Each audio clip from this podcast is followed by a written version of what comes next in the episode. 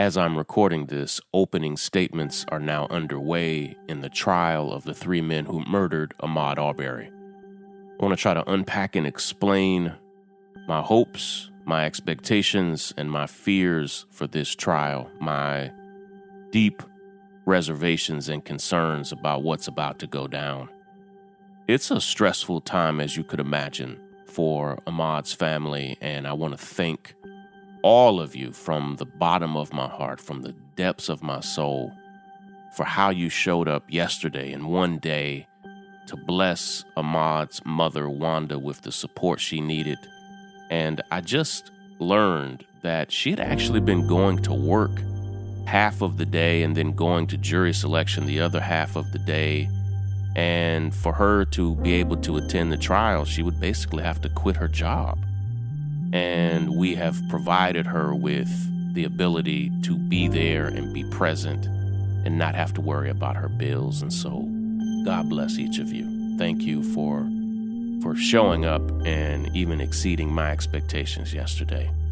This is Shaun King, and you are listening to the the, the breakdown. The, the, the, the breakdown. The, the, the, the breakdown.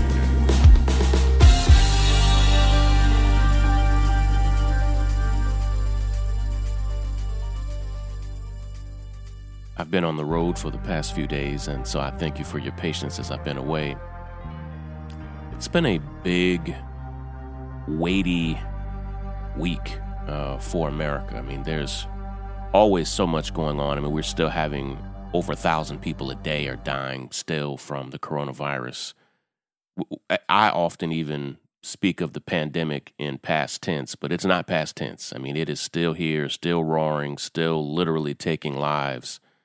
But this week, so much has gone on. Uh, we had election day, and I had hoped to spend some of the day yesterday here on the podcast kind of unpacking and explaining what went down. I tried to do it when I could, even on my Instagram.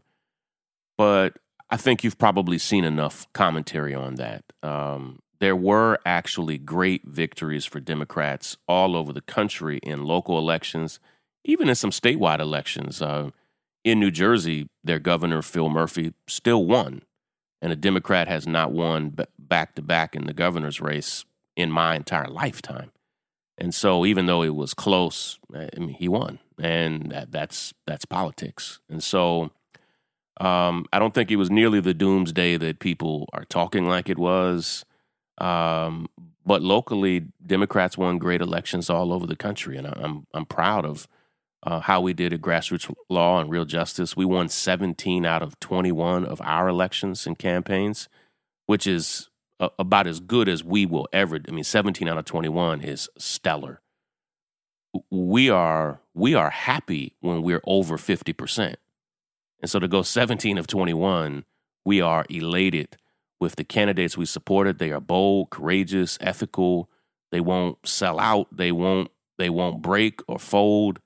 And so we're happy that they will be in the government fighting for justice in all types of creative ways which really takes me to where we are right now in the trial of the three men who murdered Ahmaud Arbery. As you've seen, jury selection, and I spoke about this several weeks ago, I was always very, very afraid of how jury selection would go down.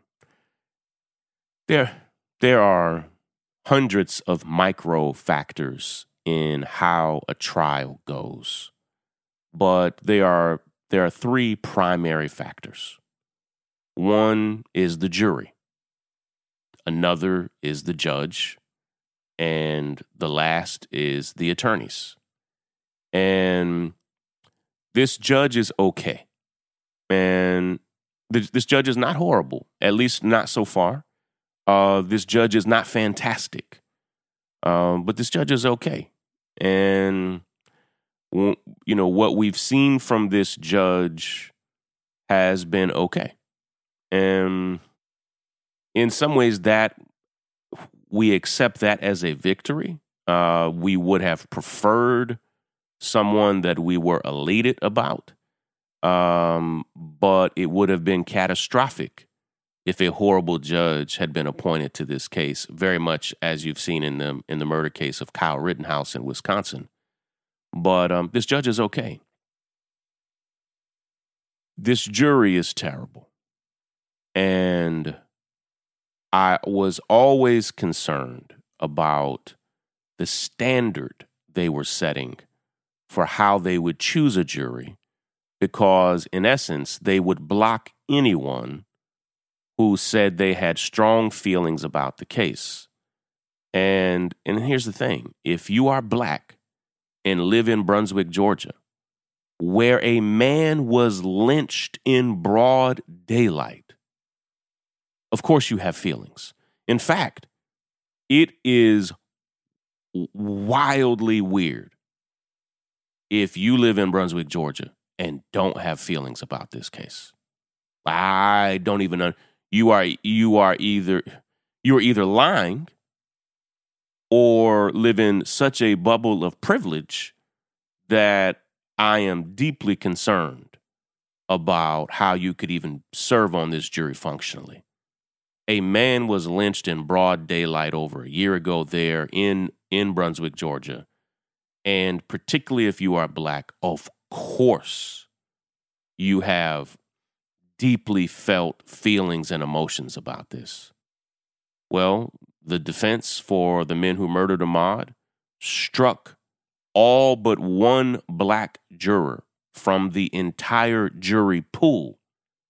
If you go back and listen to the previous episode, I said how jury pools are formed already has issues of systemic racism and bias. African Americans are already disproportionately struck. Nearly a thousand potential jurors came together, and it did not represent the racial demographics of Brunswick, Georgia. And so already the large jury pool was not equally balanced among the population. And there are many reasons of that, including um, because African Americans are disproportionately impacted by the justice system in America. And if you have a previous felony or an active warrant or anything else, or if you just have deep fear of the justice system all by itself, you may, you may not even choose to be a part of it. And so African Americans are disproportionately not even in the initial jury pool, excuse me. And because if you live in Brunswick, Georgia, and are black, and were terrified and angered and distraught and devastated over the fact that a young black man was lynched while jogging in your town, the defense struck you from the jury over and over and over and over and over again. In fact, striking all but one black man from the jury and the final jury in a town that is almost 50% black. The jury is 11 white people and one black man this jury might as well be from the 1950s. In some ways, we want to, ah, you know, if you've read my book, I have a whole chapter about this. You know, we want to think that America has progressed and that the 60s were better than 50s and the 70s were better than the 60s and the 80s better than the 70s and that we've progressed and progressed and progressed and we haven't. That's not our reality. And if you thought it was our reality, you have learned the painful lesson that no, we are actually not getting better. And the selection of this jury, I would be concerned if it was 11 white jurors and one black juror. I would be concerned if it was in Manhattan, if it was in Queens, if it was in Austin, Texas, if it was in Los Angeles, if it was in a city that is typically thought to be liberal, I would be very concerned. It's not in a liberal city. It's in South Georgia. It's not in Atlanta. It's not in Decatur. It's in South Georgia, deep in the country. It's in Trump territory. There are literally multiple rednecks on the jury. it is only going to take one juror to say, I just don't think they're guilty. to crash and burn this whole thing. And I I wish I could come here today and tell you that I have faith in those 11 white jurors and the one black man on the jury to do what they need to do. To convict men that lynched a black man in broad daylight, it has been filmed. And yet, I have no confidence. Listen, if they prove me wrong, oh, God bless them. I hope I'm proven wrong. But I am deeply concerned about what I think this jury can do. I told you there are three factors there's the judge, there's the jury, there are the attorneys. The judge is okay. You know, again, quote me on that. The judge is okay. All right? The judge is okay. The jury is terrible. And the jury is terrible in part because the prosecution allowed it.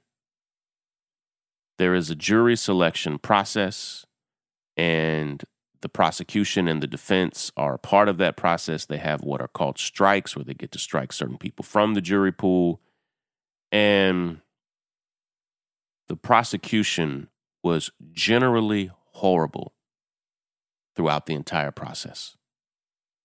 Um, again, what may be shocking to you, or maybe not, is this this prosecution team is not from Brunswick. They are from Cobb County. You may recall that the Attorney General and Governor of Georgia removed it from the county in Brunswick, Glynn County, and, and moved the prosecution team to the team in Cobb County. They have a Democrat as their DA. It's a black man. Um, he is not litigating the case as one of the prosecutors. He is frequently there. But I went into the jury selection process with an open mind, uh, with a blank slate for how I thought they could do. And I'm at a point right now where I have lost great confidence in the prosecution. There were multiple opportunities they had to to make this jury so much more fair and balanced and representative of the town, uh, and they didn't.